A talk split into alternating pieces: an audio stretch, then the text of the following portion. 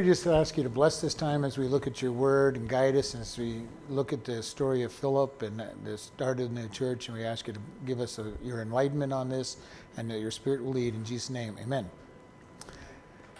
Acts chapter 8, starting at verse 5, we just finished up Stephen being stoned and Saul being at, uh, at that time and guarding the sacrifices, and that they went around Jerusalem devastating, wrecking havoc, the way it says in the King James, uh, devastating the church, and everybody but the disciples, that is a Christian, starts leaving Jerusalem. Uh, so we're going to look at Philip at this point. Verse 5. Then Philip went down to the city of Samaria and preached Christ unto them.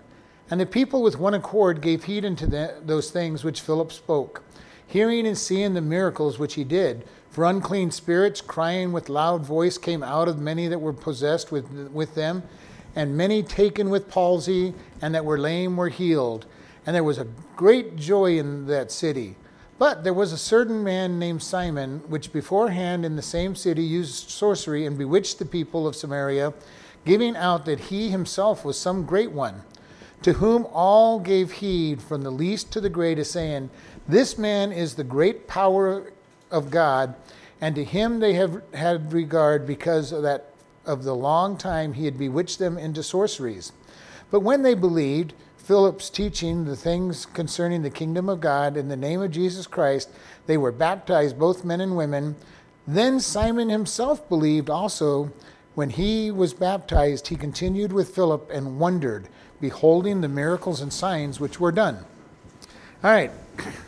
This particular Philip is not the Philip that was the disciple, because it says the disciple stayed in Jerusalem. This Philip was most likely, they believe, the deacon Philip from Acts 5 uh, that was made a deacon, and not the disciple, because the disciples, it said in, in uh, Acts um, 8 1, stayed in Jerusalem. Uh, so we have this man named Philip. He goes to Samaria, approximately 40 miles north northwest of Jerusalem. And again, you want to remember what an odd place for a Jewish person to go start his church. The Jews hated the Samaritans, and Philip decides to go start his church in Samaria which I'm sure God told him to go there. I mean, it would not have been his first choice to go, go to such a place. But I just find it odd where he decided to go and preach. God had let the people get chased out of Jerusalem. Jesus had told them, Go you into all the world, Jerusalem, Judea, Samaria, and the utter part, uttermost parts of the world. And the church got stuck in Jerusalem for a long time. And, you know, it's kind of interesting the way God will move he brought devastation and destruction upon the church in Jerusalem so that they would go out and do what he told them to do. And this is something that we need to get into our heads a lot. It's better to obey God when he tells us to do something than when he kind of chases us out with, with a whip and says, I told you to be someplace, go, go, go do it. And so we have this process going on. So Philip is actually following Jesus' command. He just skipped Judea, he goes straight to Samaria.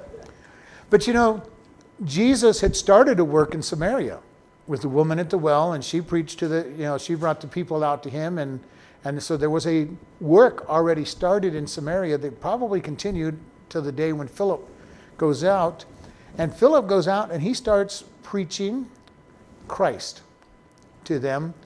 And it says and the people with one accord gave heed unto the things which Philip spoke, seeing and hearing the miracles which he did. So he obviously was able to preach. He's later on being called in the end of uh, Acts, Acts 28, he was called Philip the Evangelist. So he starts out as a deacon, and then he gets out a different title of evangelist. Um, so he had a work that allowed him to, to preach and serve God. And then it says some of the miracles that he had unclean spirits were cast out. All right? people with palsy, and this is literally weak limbed, is what, it, what palsy is. And those that were crippled were all healed. This is powerful. When he, when he went out, people had healings. Just as when Jesus went out, people were healed. And this is something that we need to be able to understand. This Holy Spirit lives in us if we're Christians.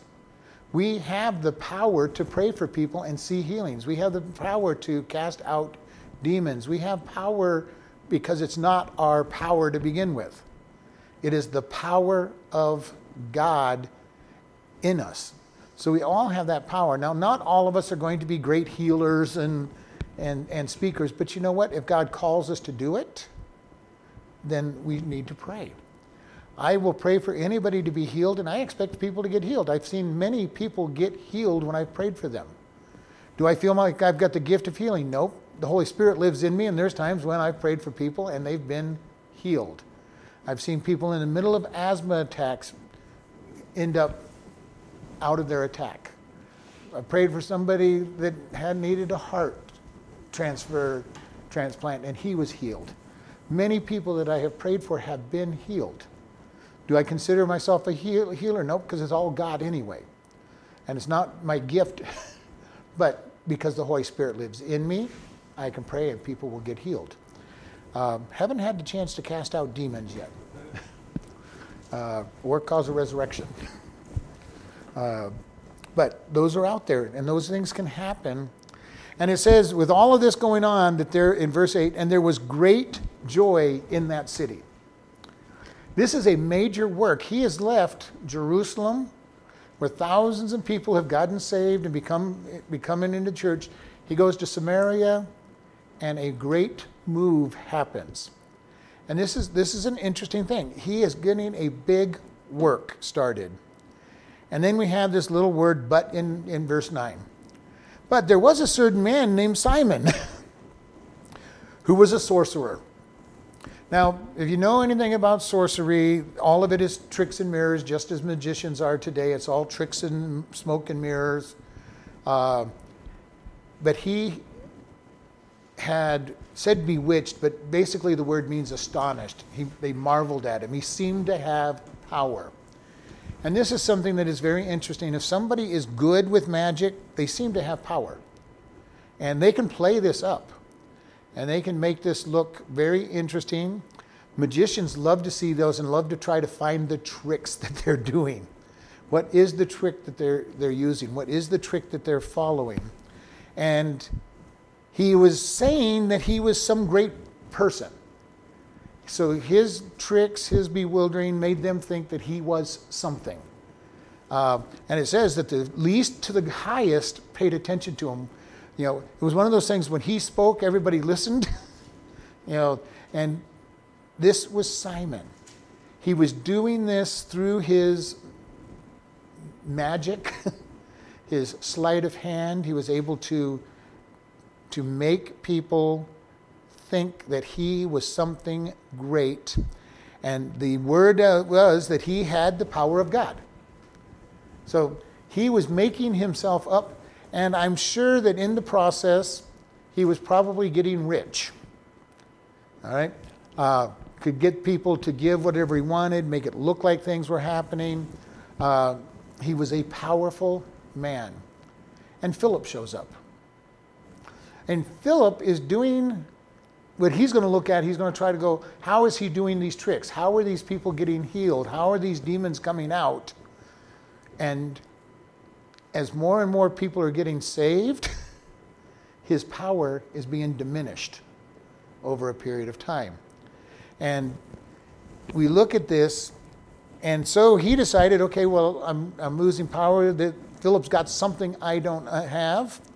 In verse 9, he says, But when they believed Philip's preaching and things concerning the kingdom of God, they were baptized, men and women. So we have Philip out there preaching the gospel. People are getting baptized. And this is something that's really wonderful as he goes out and about. People are coming into Christ. Now remember, these are not Jews. These are Samaritans. Up till this point in time, the church has been completely Jewish. It's going to be changed over time as we go forward.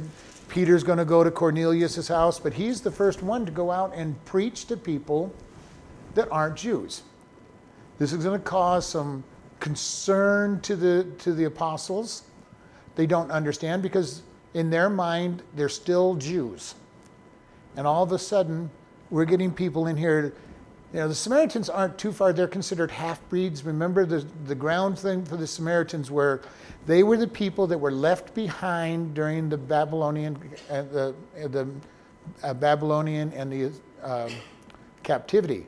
They were the poorest of the poor left behind. And the Babylonian people took people, moved them all over the kingdom, and, and then took people from other parts of the kingdom and moved them into the conquered territory. And so these people were considered half breeds by the Jews. They, they were not pure. They did not stay married within, within them. They married the other people that had come into town, into the region. And so the, the Jewish people that came out of Babylon looked at them and said, You guys aren't pure. You're not pure. So they're half, they're half Jewish. So it's not too far down the road, you know, for them. But now we've got these people that aren't Jews, aren't allowed to go into the temple. And they're looking at them, what do we do with these guys? You know, this is, we're going to see in the, by the end of this chapter, we're going to have some, uh, uh, some of the disciples sent to see what's going on. what, what is happening up there? What is being taught? And let's see, um, verse 13. Then Simon himself also believed and was baptized, and he continued with Philip and wondered, beholding the miracles and signs which were done.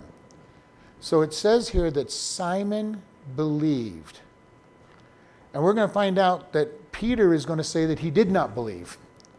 And I think he was playing a game. You know, he at least appeared to believe and he's following around, and, and it says he continued with Philip. He was a magician, expecting that Philip was a magician. So he's trying to find out how is he doing all of these tricks. Because he expected them to be tricks. I mean, he did not expect this to be real. He did not do real stuff. And he figured this guy is taking my authority away. He's got some trick that I don't understand. I'm, I'm going to stay close to him. I'm going to find out what this, what this is, this, what this trick is. And this is something that happens all the time in churches. Churches will get people to come along. If, there, if there's a church that's building up reputation in the town, there will be people coming along and they will be the, the wolves in sheep clothing to try to damage what's going on. Satan puts people in for that purpose. This is Simon. Simon's losing his, his uh, reputation and he's looking for what's happening. Now, he's, Philip doesn't, doesn't discern what's going on, does not discern what's going on. And so this means that Simon is a good actor, and we know he's a good actor. Most magicians are wonderful actors. They love the stage, they love, they love the showmanship part of it, and Simon is playing a part here. And the only reason I know this is because I'm jumping ahead because I've read the rest of the chapter, and I know what I know what Peter says about him. Uh, so he's play acting the good Christian, you know, and he's play acting the authority position. He's he's playing up to the leader of the church, and buttering him up, probably watching him like a hawk to find out if he can learn how to do these tricks. Verse 14. Now, when the apostles, which were at Jerusalem, heard that Samaria had received the word of God, they sent unto them Peter and John, who, when they were, came down, prayed for them, and they did re- that they might receive the Holy Spirit. As for yet, he has fallen upon none of them; only they were baptized in the name of the Lord Jesus. Then laid they their hands on them, and they received the Holy Spirit. And when Simon saw that through the laying on of the apostles' hands the Holy Spirit was given he offered them money, saying, Give me also this power that on whomsoever I lay hands he may receive the Holy Spirit. But Peter has said unto him, Your money perish with you, because you have thought that the gift of God may be purchased with money. You have neither part nor lot in this manner, for your heart is not right in the sight of God. Repent thereof of your wickedness, and pray God, if perhaps the thought of your hearts might be forgiven. For I perceive that you are in the gall of bitterness and in the bond of iniquity. Then answered Simon and said, Pray, pray you to the Lord for me, that none of these things which you have spoken come upon me. And they, when they had testified and preached the word of the Lord, returned to Jerusalem and preached the gospel in many villages in, of the Samaritans. So here we have a great work going on. And this is a big work. He is leading many people in, in Samaria, uh, Samaria and most likely the city of Samaria, the, head, the, the, the capital, they're getting saved. So the disciples go, okay, what's going on up there? Yeah, they knew that the people got scattered. I don't know what they were expecting. Did, did they expect when they got there they were going to go to the synagogues and start preaching to the Jews or what? But the people are scattered and they start building churches. And apparently, Philip's is one of the big ones that have been developed. And so they send Peter and John to go check this out. Go check out what's going on in Samaria. Uh, and when they got there, they prayed for them that they might receive the Holy Spirit. And remember, the real power for us is when the Holy Spirit indwells us and we and come and, and works out of us. The people are getting saved, they're following God, they're getting saved, and they went out and they prayed for the Holy Spirit. And apparently, this was one of the big things the book of Acts brings out that people would get saved and they would say, Whose name were you baptized in? You know, who, whose doctrine are you following? Uh, because baptism is a big deal for the Jews.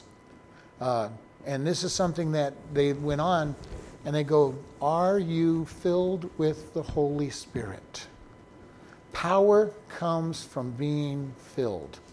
Now, I'm not sure about this. This is one of those places where I have problems with because I know that when we get saved, we're filled with the Holy Spirit. All through the book, uh, the first part of the book of Acts, the Holy Spirit seems to come after the fact with the laying on of hands. Now I don't know if it's the full power or what it means means on this because I know that God very clearly says that we're filled with the Holy Spirit when we're saved. And yet, through these first couple chapters of Acts, we keep seeing it as a secondary event. And many churches believe that it is a full secondary event that you must have to be filled with the Holy Spirit. And I'm not sure. You know, when we read these chapters, it's like, okay, why, why is it a second, secondary event? And it is very important for us to understand the Holy Spirit fills us and He's going to come out of us. And when He's filling somebody, there will be miraculous things involved in their life.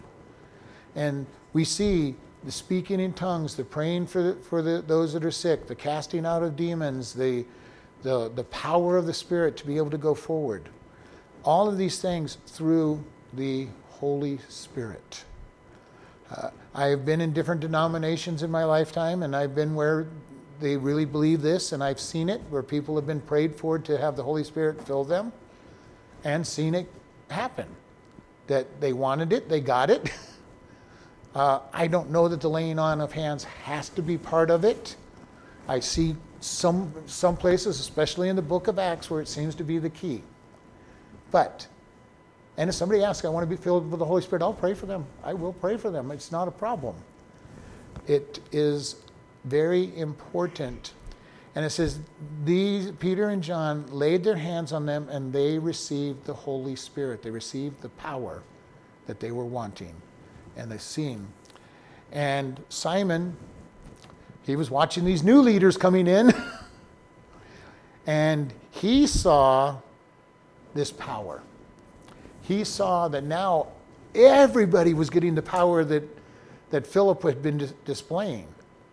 These guys could now go pray and, and lay their hands on people, and they were getting healed, they were getting power. And he decided that he was going to ask Peter, you know, lay your hands on me, I will give you money. Give me the, you know, why? You know, this is, we kind of think about this. He was used to buying tricks. Magicians are used to buying tricks. And sometimes those tricks cost a lot of money, which is why they don't give the, give the, the, uh, the trick out to other people because they spent a fortune. I was, I was told by one musician, uh, musician, magician, that he has spent as much as $1,000 to buy, buy the, the secret to a trick. So this man kind of is used to it. He's going, okay, I have just seen the greatest trick that is possible. I want to, you know, Peter, I'm willing to buy this. You know, I want to buy this power. It shows that he was not understanding what was going on. He was kind of play acting with what was going on. And he says, Give me also this power that on whomsoever I lay my hands, he may receive the Holy Spirit. Now, it almost sounds like he has the right motive, but he's doing it for the wrong reasons. To me, I think he hasn't learned enough yet. Hasn't learned. Well, when we see Peter's answer, though, Yeah. Peter's answer is harsh. Yeah, hard. Peter's answer is harsh. And Peter is walking through the discernment of the Holy Spirit on this. On this. And I think that from Peter's answer, Yeah. that Simon has been play acting. He's been a terror in the church, you know, an, an, op, uh, an apparent Christian. And he's been looking for the power, and all of a sudden he says, Hey, here's that opportunity. I can, I can buy real power back. He doesn't understand that it's not a trick. Because, like I said, he's a magician. He's been a magician. He has played this. He can't figure this trick out. You know, he can't see where the trick is. Uh, and so he decides, I want to buy this power. you know, I don't know how you guys are doing this. I don't know how it's transferring, but I want to buy this power. Now there are many there are many preachers and teachers that believe that Simon was truly saved. But when you look at Peter's answer to him, I don't know that he was. Or if he was, it could be that he wasn't trained enough, you know. But Peter's answer is awfully harsh on somebody who might truly be a, be a Christian. And Peter said unto him in verse 20, Your money perish with you because you have thought that you could buy the gift of God.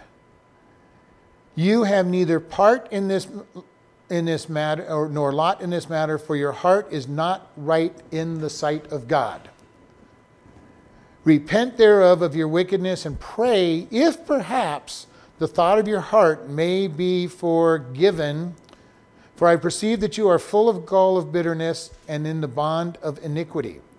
So here is a very harsh statement.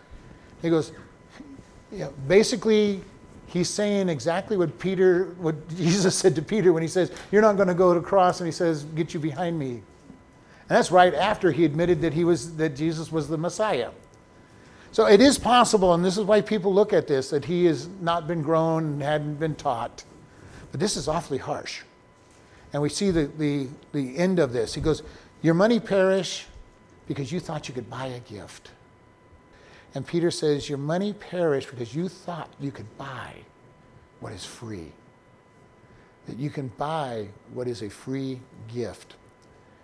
And it says, You have neither part nor lot. You, you, you have no part. And this is what that statement there is one of the ones that make me wonder. As far as Peter's was concerned, he was not a follower, he was trying to play games. And I really do believe that he, you know, from what I read, I think Peter was right. He's, he's playing games. He's trying to find a way to get back into power in Samaria. Because he was probably planning to sell this gift you know, or pick who, pick who he gave it to. He wasn't going to be doing it as freely as the apostles were. And you have no right, repent thereof of your wickedness, I pray you, if perhaps the thought of your heart may be forgiven. Start praying.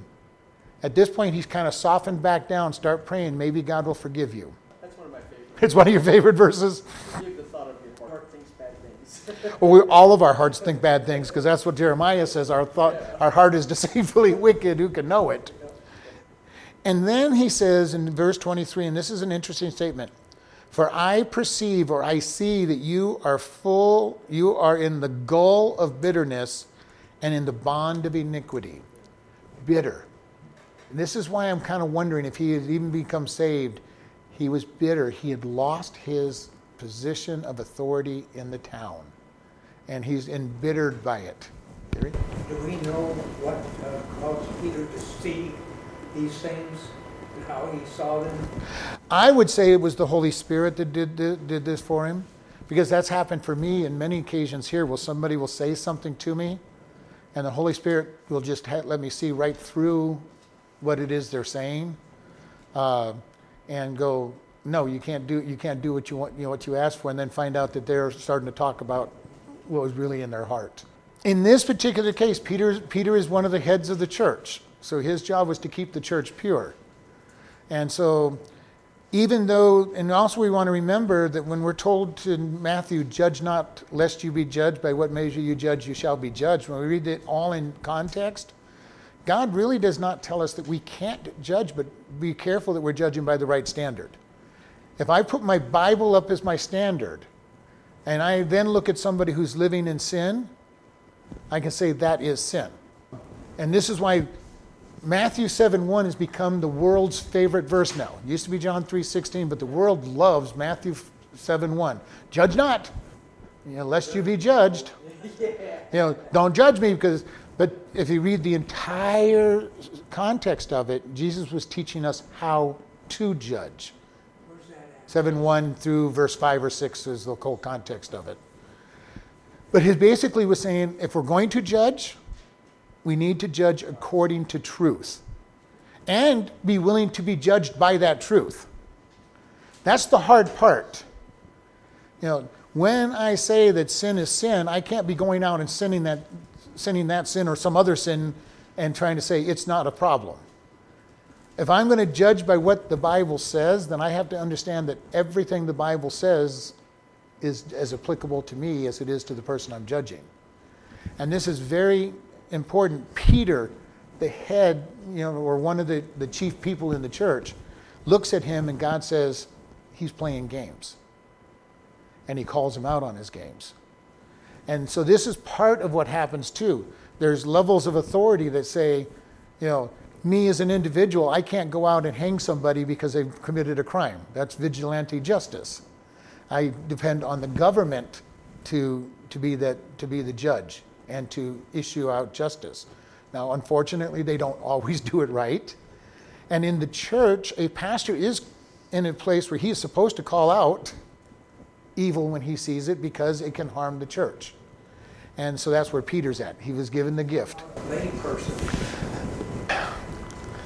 It gets tricky.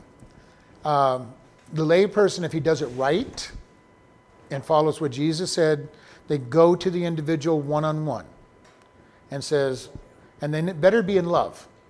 And I've said that over and over. If you're not praying for somebody, you shouldn't be going to talk to them in the first place.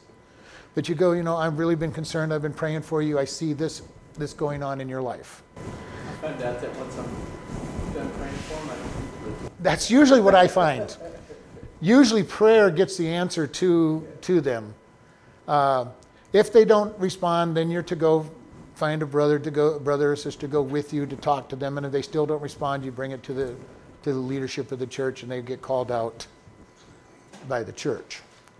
Um, and this is, gets you into a very interesting, interesting world. The whole thing line of church discipline, and there is a line where it has to happen.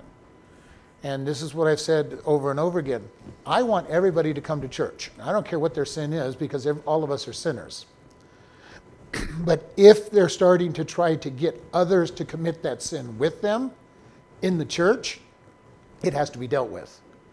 And it may come from others coming, you know, saying, no, I'm not going to do this, and then bringing somebody, and then coming to me and saying, you know, because I'm not going to know what's going on in, with everybody out there. It comes in the matter of a person versus a non-believer or non-participant. And that, I would not judge anybody that's a non, non, non-Christian or non-believer. Don't even go there. I wouldn't even go there. Because my goal for them, and I've said this over and over in my lifetime, it's easier to lead somebody to the Lord who is in sin. Now, I would let them know that they're, they're in sin. I'm not going to try to, but I'm not judging them. God calls what you're doing sin. And I'll drop it because they're not going to change. I don't, and I don't want them to change in one side.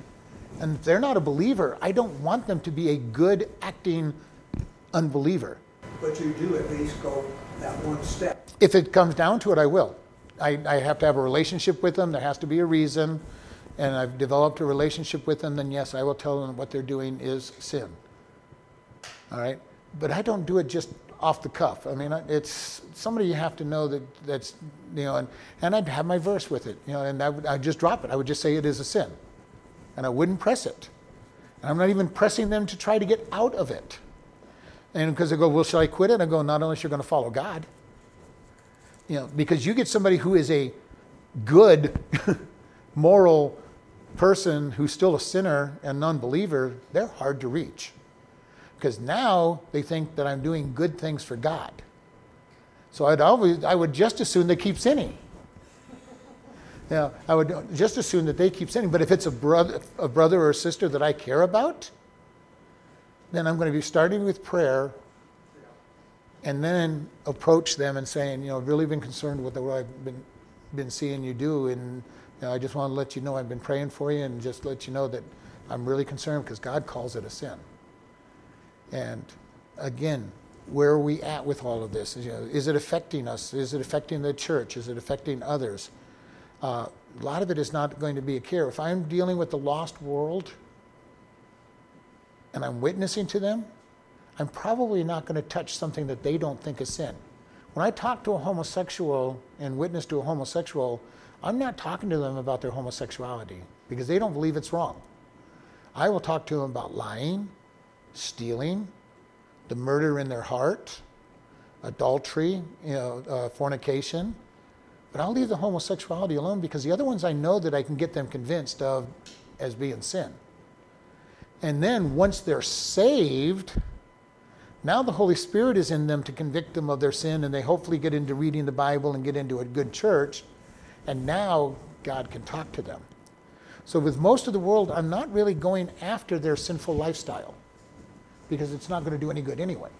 Because all I can really do by going after their sinful lifestyle is maybe make them think that they're good people and earning, earning points with God. The Holy Spirit convicts the unbeliever of their need for God. And then He convicts us as His children when we do wrong and also disciplines us.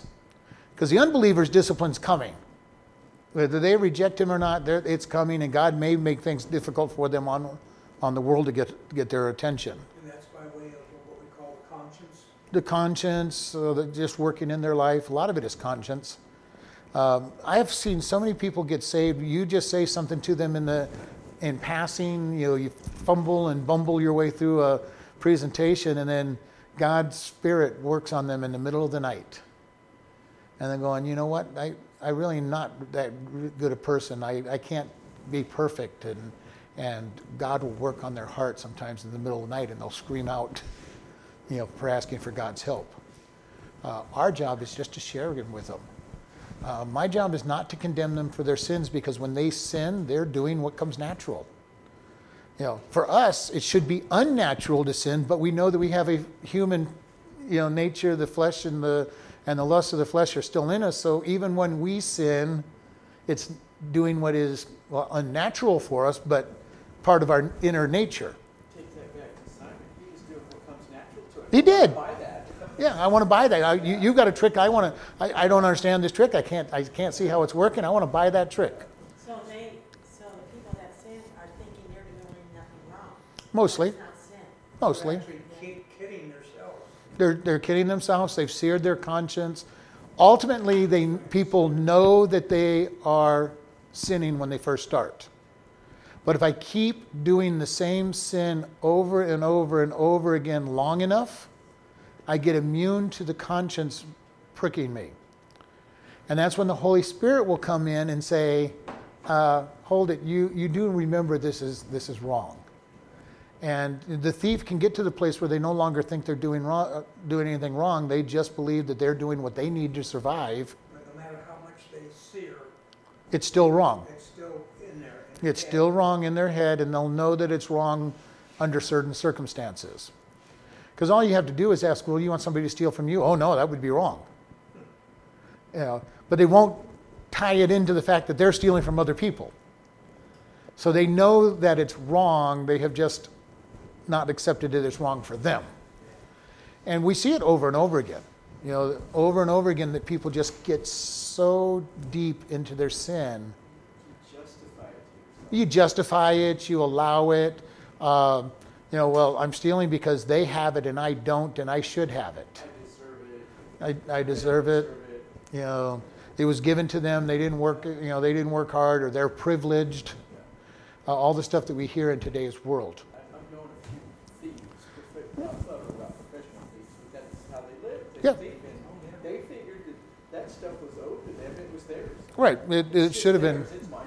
It should have been mine. Yeah, I can take it, so it's mine. If I if I had just had that privileged life, I would have been. It would have been mine and not theirs. So I'm just going to take it from them. I heard one guy say, if I didn't take it, someone else would. Yeah. Good, yeah, I heard sure. my neighbor. But this is the way that's, you know, this whole thing leads into the idea of socialism. You know, you poor people have been so abused, and if you just had you, the silver spoon in your mouth, you would have had all this stuff. They had the silver spoon in their house mouth. They had it so easy. You know, uh, yes, some of them work their butt off, but they, you know, they don't deserve. They don't deserve it. You, you deserve it. And so this whole process of is victimization. Our world is in victimization mode. I didn't get it, I, I deserve it, and it's because.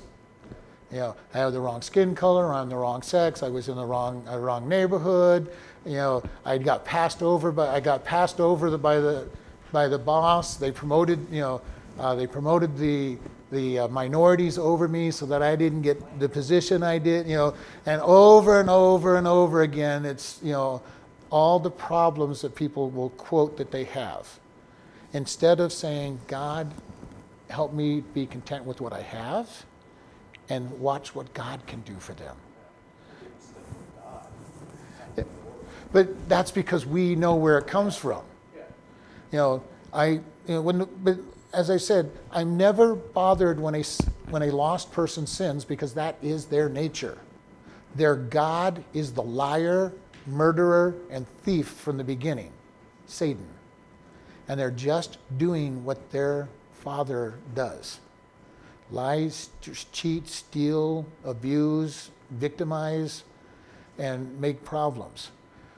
And uh, like I said, I'm not surprised when Christians sin either because I know we have a sin nature, but I'm more sad when a Christian, a good Christian sins because they should know better. They have the Holy Spirit convicting them even in the midst of what they're doing, hopefully. So I'm more I'm, I'm saddened when a Christian goes out and does what's wrong. Not surprised because I, I have a sin nature and I sin more more often than I want but it does make me more sad. When the lost world sins, it doesn't even faze me a, bit because that is their nature. They do not have a spirit in them convicting them as they do this. He's convicting them from the outside. He's letting their sin, their own conscience uh, convict them. And this is the thing about it. They know they're doing wrong deep down. And eventually that's how they get reached because they know what they're doing. And God will judge people by what they know. If they know God's word, He's going to judge them. But if they don't know His word, He's going to go, You still did what was wrong. You still violated your own nation's rules, their laws, your own group's rules. You know, it is amazing how every group develops their own their own rules as well. There's rules within gangs, there's rules within prisons amongst the inmates that some of them don't make any sense to those of us who are normal. But they make perfect sense to them, but they violate their own rules. And God would say, All right, you didn't keep my rules. You didn't come close to keeping my rules. You didn't keep your country's rules. You didn't keep your group's rules. You didn't keep your company's. You didn't keep any rules completely. And he'll be able to go down and show them each place where they did not obey and therefore sinned. And now he'll even say, you And that's what it comes down to. Yeah. You and you know, and good eye, good good picture of that is every New Year's when people make resolutions. It takes them a month if they're really good at it before they break it, and most of them are broken within the first week. I promise I'm not going to do this. You know, and God will come down and He'll say, He'll come down to whatever level it takes to prove to you that you're a sinner. Now, his ultimate is you sinned against me. But he'll just come down and go, You didn't even keep your country's rules. You did these things against your country. You didn't keep your company rules. You didn't keep your, your, your group's rules. You didn't keep your own, your own rules in life. People will find, when they stand before God, they will know that they are guilty. Not just of his laws, but that they are guilty. And this is, this is why it is so wonderful for us to be forgiven by Jesus. He covers those sins because we still can't be, can't be doing what we're supposed to do. And He wants to crucify the flesh so that we can live spiritually. And over time, as we draw closer to God, we become better at living the right way. But we still don't ever get there. Our heart is still deceitfully wicked, and God keeps showing us how deep that sin is. You know, I used to think that Paul, when he said, I'm the chiefest of sinners, you know, most people go, he was pointing back.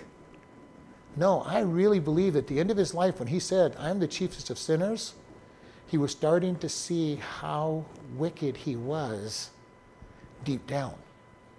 And this is where I, I see it more and more. The closer I draw to God, the longer I've been walking with God, the more I see how awful my sin is. Because I'm starting to see it more the way God sees it. The little things that everybody kind of just overlooks. You know, well, God, I didn't say what I, what I wanted to say, and God says, yeah, but you still thought it. You, you thought it. You know, and, you know, when I was younger, I'd have just been happy not to, not to have done it. Now that I'm not doing it, God's saying, but You still aren't where I want you to be. You're still not as loving as I want you to be. You're still, and the closer we walk with God, the brighter His light shines into our life, and the more we see the ugliness of who we are, and the more thankful we are for God's grace. Because even though I know that I've got all this ugliness in my heart, I know that God's grace has covered it. And that I can walk with Him knowing that I don't stand in my own righteousness anyway. I stand in His righteousness. And, you know, if I had stood in my own righteousness, I'd be in trouble anyway. Because it's just a bunch of filthy rags, so, you know, that's not even good. And so all of this comes down, and Peter sees this in him. He sees, you're embittered. You know, did he know where he fell from? I don't know. God, God shows us some interesting things when, sometimes when he's working on. You know, and but the Spirit shows him that this man is in the middle of bitterness. He is in iniquity.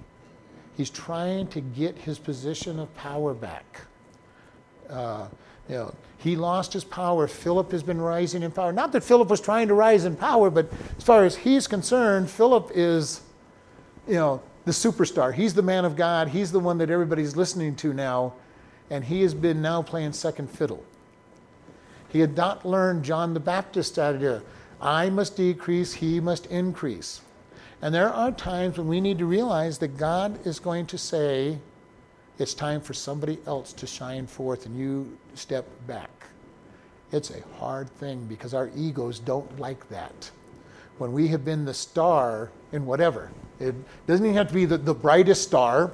You know, I have been the Sunday school teacher for forever and now you want me to step down? You know, I have been this God and it's now time to step down. Star in our own eyes. Well, forgetting who the star really is. And unfortunately, this is the pride that can develop in our life. The whole pride that comes in saying, Look what I have done, forgetting that it's all God.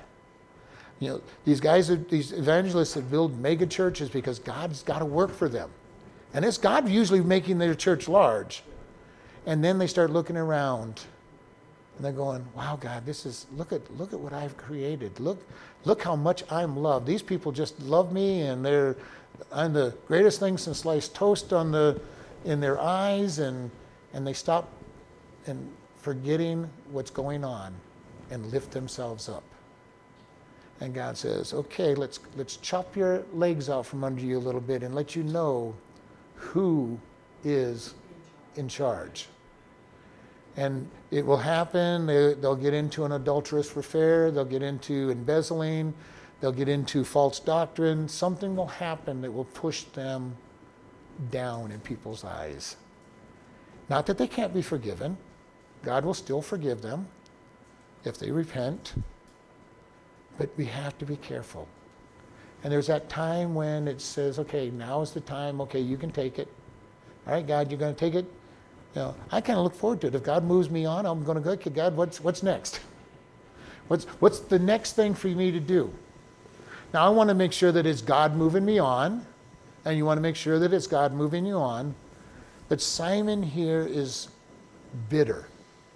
He has been top dog in this town. Now, Philip comes around, not even wanting to be top dog, he's just building a church. And Simon has been pushed down, not looked at, and now he's got an opportunity. says, All right, I've, these guys are the big dogs. They're, they've come from Jerusalem. They've got, they've got some really good trick. They, you know, this guy has been able to heal people. I don't know how he's been doing. I don't see it. These guys lay their hands on it and they transfer power to these guys. He says, I'm just going to buy this trick. So he kind of missed the boat. He believed that they could do those things, but he didn't believe it was Jesus Christ. He didn't believe how it was done. He still believed it was some kind of trick. Uh, historians, and when they related to Jesus, called Jesus a magician or a sorcerer. He did a trickster. He did tricks these healings were not real. Uh, and the sad thing is, we've seen charlatans do healing services with plants. You know, somebody comes up in their crutches and they pray for them and they run around the stage dropping their crutches because they didn't need the crutches in the first place. And then everybody comes charging up and they give off big offerings to the in the offering plates and these guys rake in the dough for for their falseness and they leave town before they get, get found out. Uh, this is the type of man that, you know, he's thinking there's something, he's, he's thinking there's some trick to this. Now, like I said, many people believe that he got saved because of the first part of that. Yeah, but but it says in 13, it says, in wonder, beholding the Yeah, he's still, he's So still wondering. wondering how they're doing it. Yeah. So he, he might have believed that the miracles were coming, but he, didn't believe where they were coming. Well, he didn't understand where they were coming from. He, he wanted that power. He's still wondering. Yeah, what is the trick? What is the trick? And we as Christians have to be careful that we don't start thinking about God as a, as a trick or God as, a, as something other than what He is God. Uh, and we do not want to go to a church just so we can see miracles. We don't want to go to a church just so things can be seen, but you know, God works miracles. And some of the miracles are small miracles. Just like I've said many times upstairs on our end of the month dinners, I think we've had some miracles happen because I've looked and there's not enough food for everybody to, to be fed, and yet everybody leaves with plenty of food. And I'm going, okay, God, did God make a miracle? I'm convinced that He did make some miracles up there. Very small. He didn't make 12 baskets of leftovers or anything, but He made sure that everybody got plenty of food. Yeah, he hasn't fed 5,000 people either. Here. he could.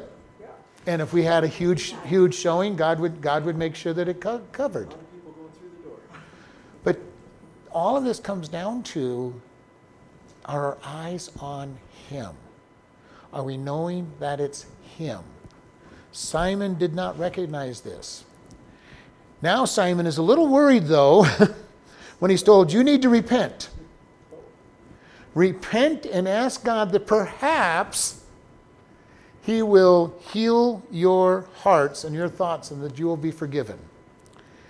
And Simon answered, and at this point, maybe he makes a conviction to pray to you to the Lord that none of these things which you have spoken befall me. He's a little afraid at this point. now, is he truly repentant? It is possible. I have a feeling that Simon was playing. He may have actually gotten saved, but he's kind of playing. He hasn't, you made a, you made a point, he hasn't learned. He's still looking for the secret. You know, he's used to secrets, you know, for these amazing, amazing things.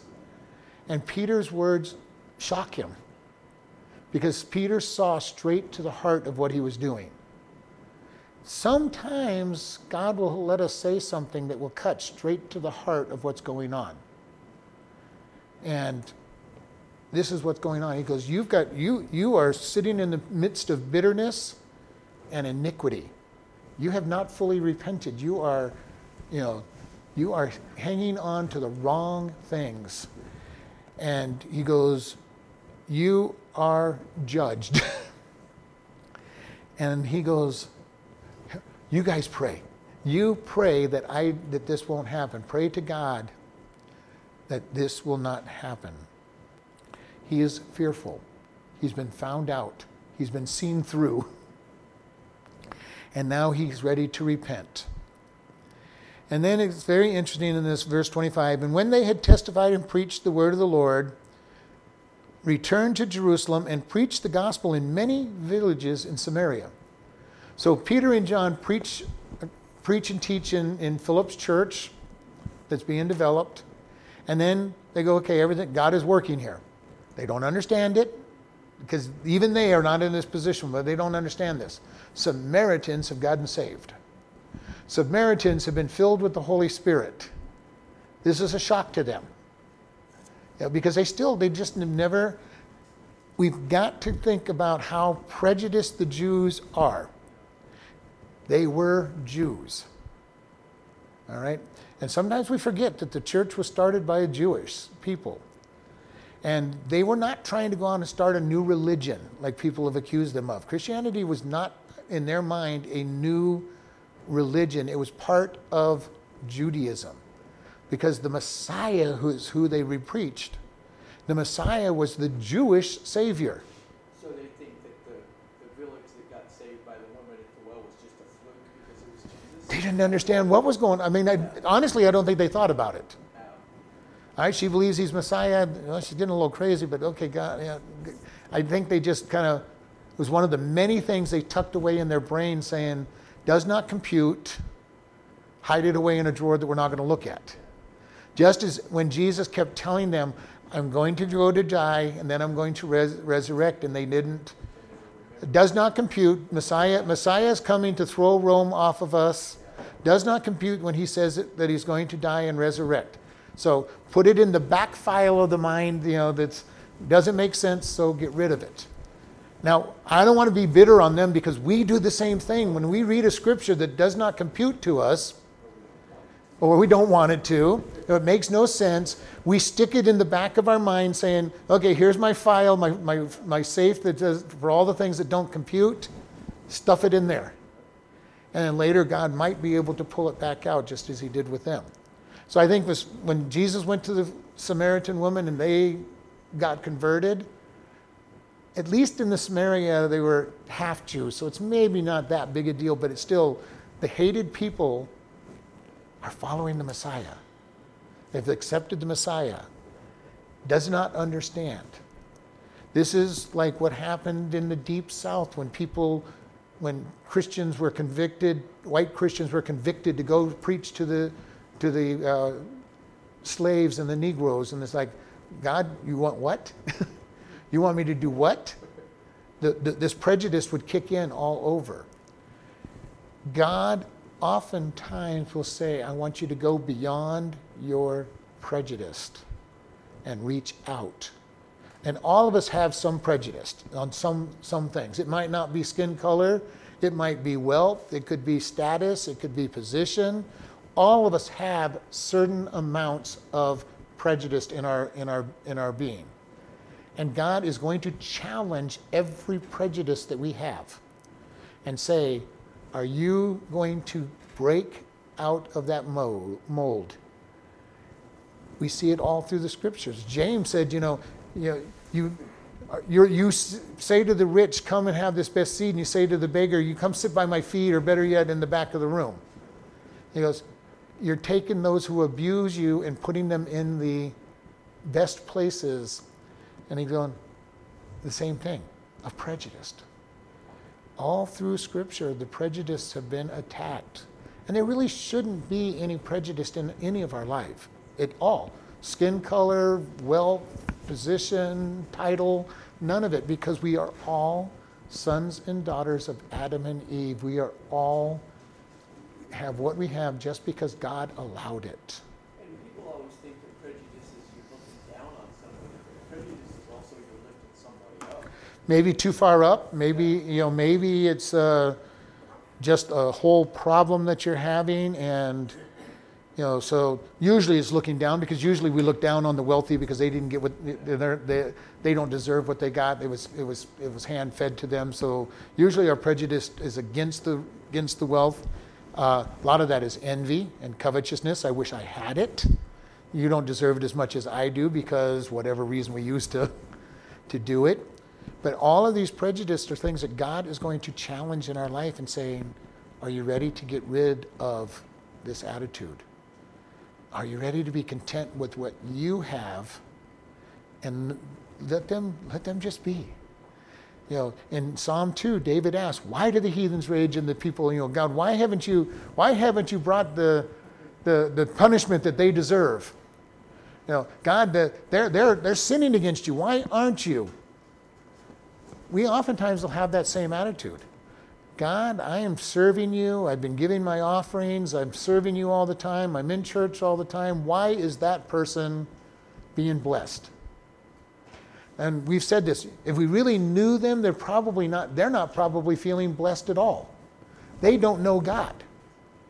Their wealth is not, is not making them happy. Their fame is not making them happy. Their, their 38 room mansion is not making them happy. The 12 cars in their garage is not making them happy. They are miserable, and we look at them and say, they're being so blessed. They're not feeling blessed. They wouldn't be getting into drugs and alcohol if they were feeling blessed. They have problems out there because they do not have God in their life.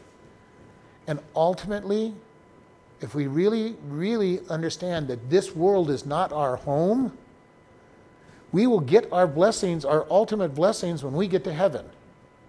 They will get their ultimate reward of hell when they get to on the other side of death.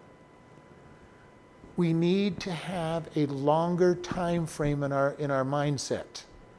We think that this world is so long and so so precious. And God's saying, eternity. Eternity is coming for you. Eternity is coming for them. We're going to have our rewards in heaven, and we have them for eternity. And it's going to be a good reward, and we will be happy with whatever rewards we get because we'll know that this is what we deserve. These people who seem to have everything in this world but don't have God, number one, they're not happy in this world either. All you got to do is talk to some of them, and you start real. If they'll talk, if they will deign to talk to you, you'll find out that they don't. That they're not very happy. They're looking for peace. And then when they die, if they have not come to God, they will have eternal punishment. They've suffered on earth, and they will continue to suffer for eternity, with nothing good in eternity.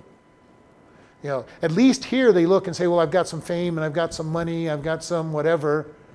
But in eternity, they won't have anything to look at and say, I had something good. It will all be punishment, all be conviction, and the conscience telling them that they're there because they deserved it and they deserved what they got. It will not be an easy thing and we need to be able to look and say, God, this world is not what matters. Your eternity matters. And for us as Christians, if God chooses to put us through hell on earth during our walk, He's going to give us great rewards because of our faithfulness and what He put us through. But the reward in heaven will make us totally forget about what we went through in this life. If he gives them, if he gives the lost all blessings and they just have their heart and their conscience trying to get them here on this world, they've got their heaven on earth. And when they hit hell, they're going to be wishing that they were on earth, and we're going to be so glad that we're not on earth anymore. As believers, we're going to go to heaven and we're going to go, boy, I'm sure glad I wasn't. You know, God really blessed me while I was down there, but man, I am so glad I'm not there anymore. Because I have all the greatest blessings and, and, and, and uh, good things in, for eternity. Not this little not this little piece of and even when it's a good life on earth we'll, we'll look back and let's say for some reason you went through the whole life and didn't really have a lot of you walked with god really close you didn't have you're still going to get to heaven and look back and say boy i'm sure glad i'm not back down there. I had people that died i had friends that died this happened that happened didn't seem to happen to me very much but it was not all that great now i'm in heaven nobody dies nobody gets sick nobody gets hurt the people in hell are going to be wishing for for earth again. You know, the misery of earth is what they're going to be wishing that they were back in. And we need to understand. This is why Paul was able to say, I'm content with what I have. He goes, This world is nothing in comparison to what is coming. And he goes, and I love the verse, he goes, These light afflictions, you know, Paul was very interesting when he said light afflictions. Because most of us would look at his light afflictions and saying, God, I am sure glad you haven't given me those. And Paul is saying, these are just, these light. I'm looking forward to what comes in the, for the rest of eternity. His eyes was focused on what mattered. And this is where we need to be, our eyes focused on what truly matters. I fumble and bumble every time I talk and, and witness to somebody, but at least I'm doing something and there'll be a reward for my attempt. And when I get to heaven, I might get surprised at how many people got saved at my bumbling and, and how many seeds were planted, how, many wa- how much watering was done, how many souls are in heaven, because I did not stay silent. May not have said the right words, may not have done it the right way, but seeds were planted, seeds were watered. And the Holy Spirit is the one that does the work anyway. And some people will be impressed that you even tried. And they're going, wow, this person may, didn't seem to do a very good job at it, but they really believe at it. And they tried. So we need to be people that are looking to heaven and saying, God, I just want to serve you. I want to do whatever it is you want me to do. We're going to stop here. Lord, we just thank you for this evening. We thank you for how much you love and care for us. Lord, give us the boldness to stand forward with you. Fill us continually with your Holy Spirit. Show us your power and allow us to see and have the freedom to use your Spirit and see you work in people's lives. We just thank you in Jesus' name. Amen. Listening friend, do you know where you'll go after you die? Without the gift of Jesus, it will be an eternity in hell without God. Good works will not get you there. For by grace are you saved through faith, and that not of yourselves. It is a gift of God, not of works, lest any man should boast. To spend eternity with God, we must recognize that we are sinners in need of Christ. For all have sinned and come short of the glory of God. And the wages of sin is death, but the gift of God is eternal life through Christ Jesus our Lord. To be assured eternal life, we simply talk to God, admit you are a sinner, and ask Him for His free gift. You must mean the words to get the to be answered. Jesus is waiting to hear your request. If you have asked him for eternal life, he has come into you and he will change you. Start reading the book of Ephesians and see what God says about your new life. After you understand the book of Ephesians, you can start reading the Gospel of John.